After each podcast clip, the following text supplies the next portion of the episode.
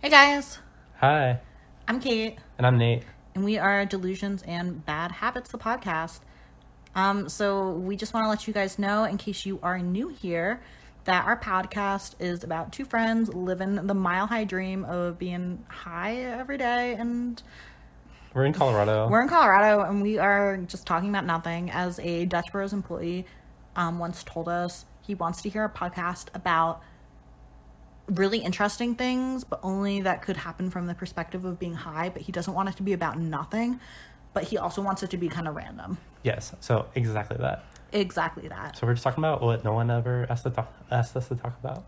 No one asked us to talk about jack shit. Yeah. Also, we're two really good friends that are codependent. I know you said that you're friends, but I want to say that we're friends too. Say, say we're friends. We're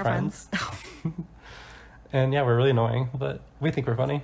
and that's all that matters. Thanks, guys. Bye. Bye.